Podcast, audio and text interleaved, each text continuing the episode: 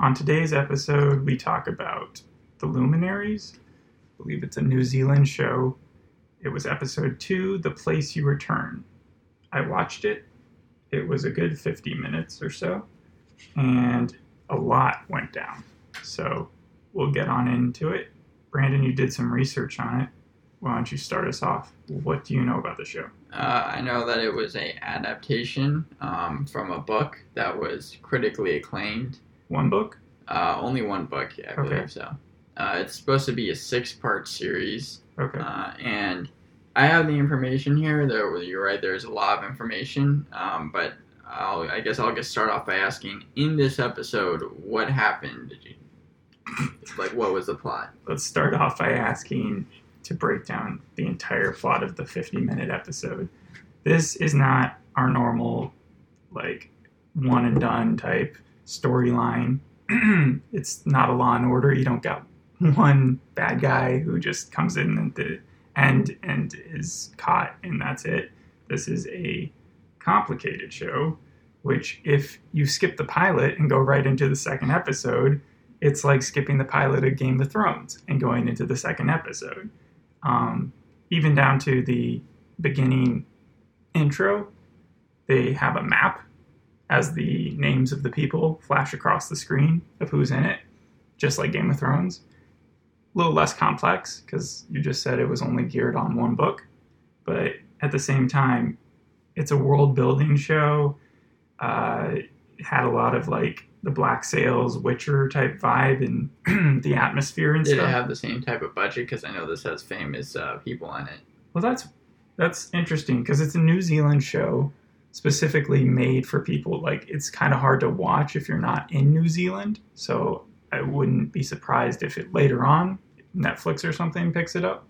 But it isn't like it hasn't been presented to a world audience. I don't think yet. But yeah, there's a ton of famous people. I think. I think as I think added its global premiere like about a week ago. Okay, well, the only way I was able to see it was through the New Zealand website. So, and they've, I think, maybe then released a few more episodes, but the only episode I could get was episode two, as Well, far as the latest one. It's been I know that it's it airs on BBC Two. okay, so that might be how they get it. Again, yeah, you're right.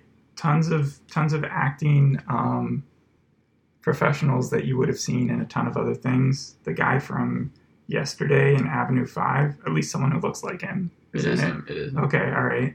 He plays a Mitch guy named Patel. Emery Staines, and then there's the uh, girl who is the main character, and she. It took me a while. No, no, no, no. Oh No. no no okay. Do you want to tell me who the rest of the people are? I just got those two names. Okay, well, no, because this was the main person who's Anna Wetherell or something. Um, she is an apprentice of Eva Green's character, Lydia Wells. But she, it took me forever to realize where I knew her from. She was from the Knick. She played a doctor, or a, at least a nurse in the Knick. Um, and now she's on this show and her storyline is really the one that we track throughout the entire episode. She starts off uh, working for Lydia, um, and I think in the first episode there was a meeting between her and Emery, the guy from yesterday, and Anna and Emery uh, plan to meet somewhere. This is all before the episode, and they're unable to, and we find out why throughout this episode, and we also find out a ton of other plot points. I don't really know how to jump into this. It's not a linear plot exactly. You have Lydia Wells, Eva Green's character, who is sort of evil. She is manipulative. She has a new a husband who has just come to they she owns a gambling house and her husband has just returned to the gambling house.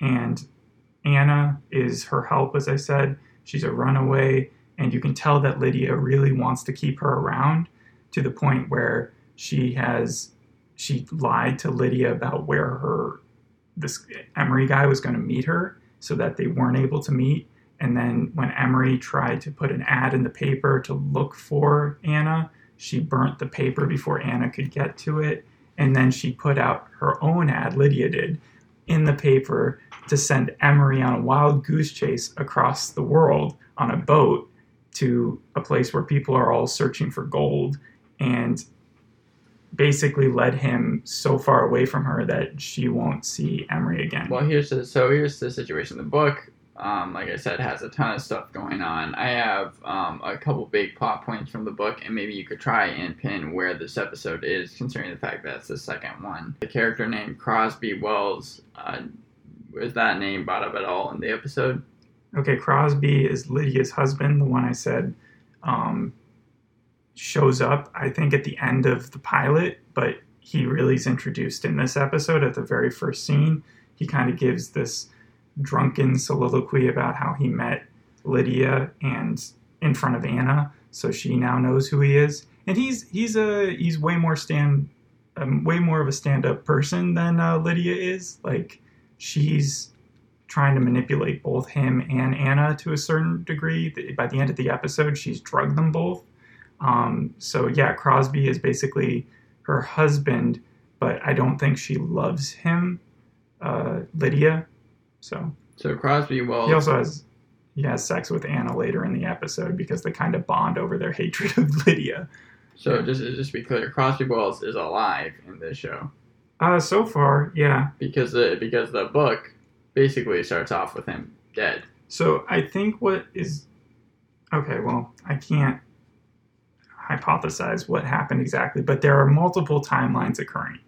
We are mostly throughout the entire episode watching the current day events of Anna and Lydia and Emery and Crosby and their day to day life in this 1880s or 1860s world. But then we get this flash forward every once in a while where not Crosby's dead, but Emery is dead. Her the yesterday guy. He he oh, apparently Oh, wow. Okay. yeah, so we keep on seeing these flash forwards, and Anna is under suspicion. She has memory loss, or she has something weird going on with her memory. And then later on in the episode, something is huge is revealed, but I'll get to that a, a little bit later.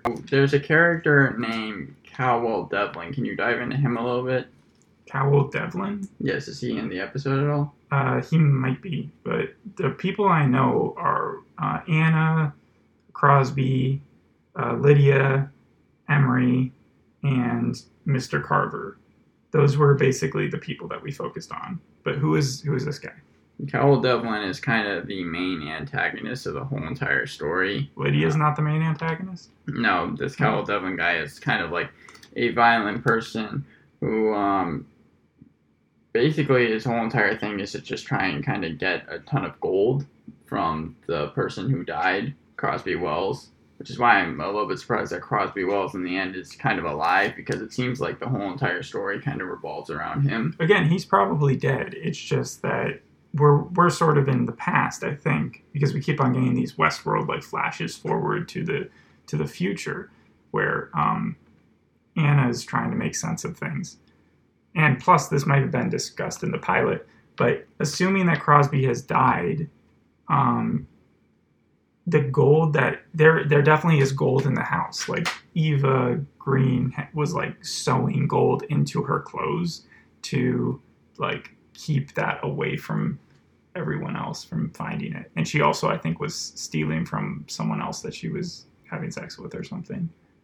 Yeah, that, that happens in the book. Um, She, she Lydia is like the most manipulative character from the get go. It's funny how her the Penny Dead Dreadful show, like I think that took place in the 1800s.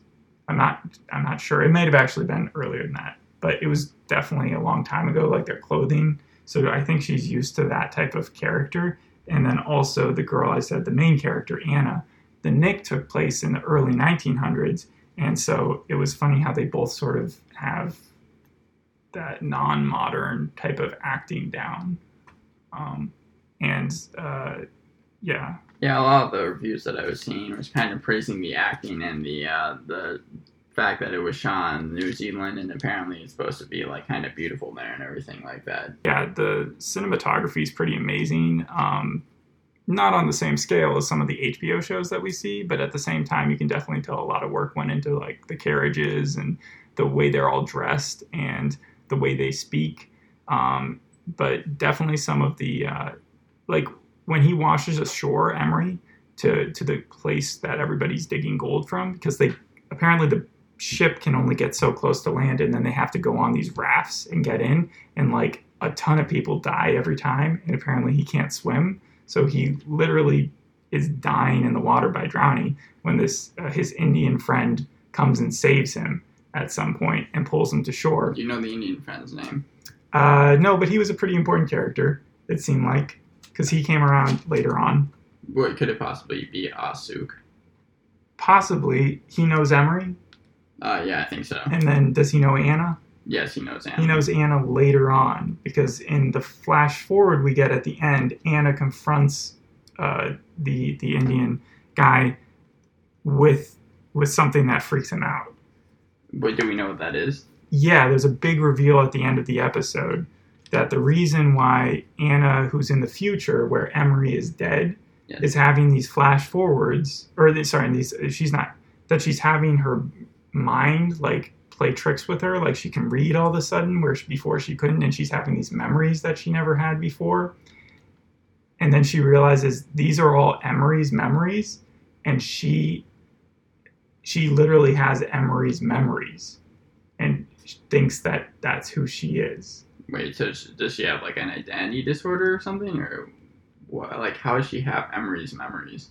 we don't know. Like it's the first time that it goes kind of real sci-fi on you because it's like there's no way she remembers the drowning happening where she was across the land in, in Lydia's uh, employment at that time, and she knew that the Indian guy uh, saved her, and then she also knew things that he that the Indian guy had told his friend Emery on the ship about the stars, and um, it was just it was very like oh my god uh, what's going on here? Is he in her mind or are they both splitting their mind or what's going on? That's interesting because uh, kind of the genre of the book, and I'm assuming the TV show was like murder mystery, but they said that they added astrological elements to it.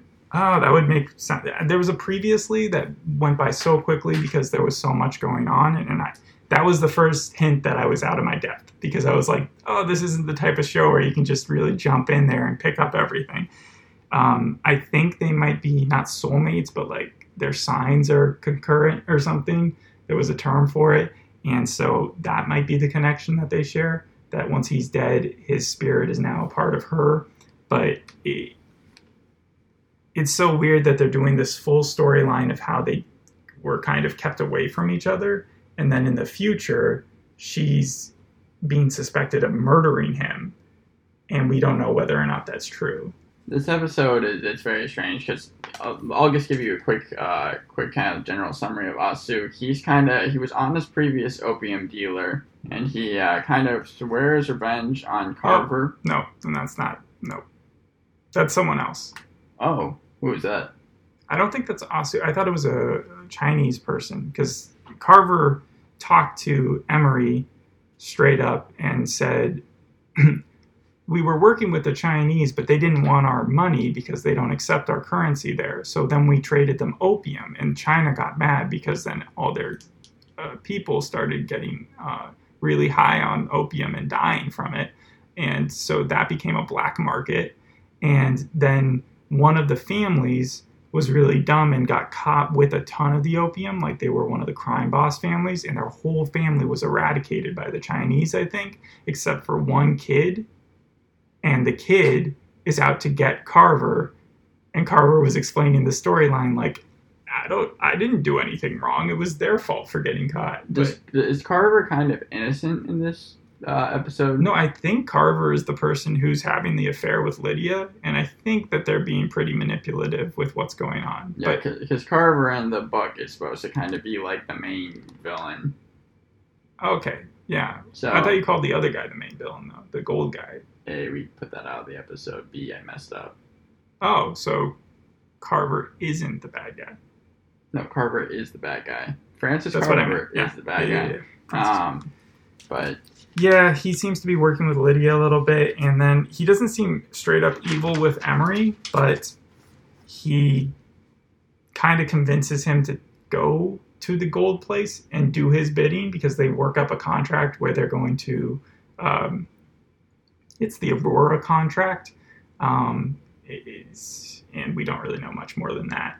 Uh, so, but he does keep him a little bit away from Anna. I just wasn't sure if that was on purpose or not throughout the episode. Again, Anna and Emery never see each other in this episode, but the scenes are shot so that you'll see a scene of one searching for the other, and then you'll immediately see this cut shot of the other one searching for the other.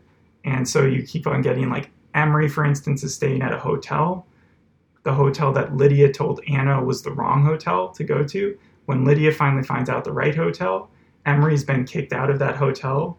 And so they're like right on each other's tails until Emery thinks that she's left the country and goes on the boat. So it's it is tragic in a sort of uh, like you can see how a book wrote this out and and made the details all fit together versus if someone tried to do this straight up as a I've said that like four times now straight up. Um, as a TV show it would be really hard to just script it.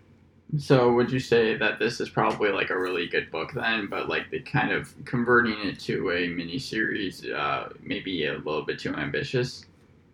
no so far I feel like it was it was all right. It was it didn't blow me away but maybe it would have if I had seen the first episode.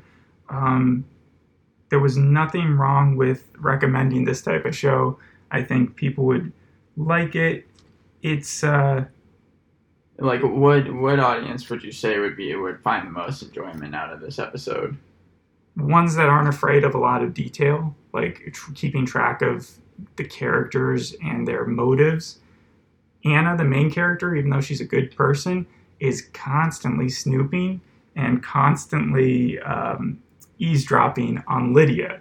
And Lydia is constantly doing things that deserve uh, eavesdropping on because otherwise she would be so confused as to what's going on. Is there any character that you saw in this episode that was like like a like likable enough, or were they all kind of like Emery was by far the most like moral, um, because he was literally just trying to find the girl that he liked, and then under the impression that she was in uh, in the gold country, but uh, I don't really. It, it, is interesting how they're playing the gold rush and how everybody was going there at the same time because I think they'll probably keep that storyline going for the next couple episodes.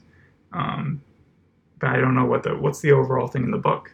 Like the does it- overall thing in the book is just it, it kind of goes a little bit crazy because there's people that there's characters in the book that we haven't brought up yet like Alistair Lauderback he is someone who is visiting kind of the town where everyone is but he's a politician Mhm. and he's like kind of also wanting to look for all the gold and it kind of turns into this big like Yeah. sh- shootout like crazy stuff Oh yeah, because the place that Lydia owns, the the kind of uh, the saloon, tavern, uh, gambling house thing that she has, she every night is like throwing a party as sort of a fortune teller, and all these like prospective gold, uh, like not people who are actually going to be doing the digging, the people who are like the businessmen behind it who are looking to get rich quick.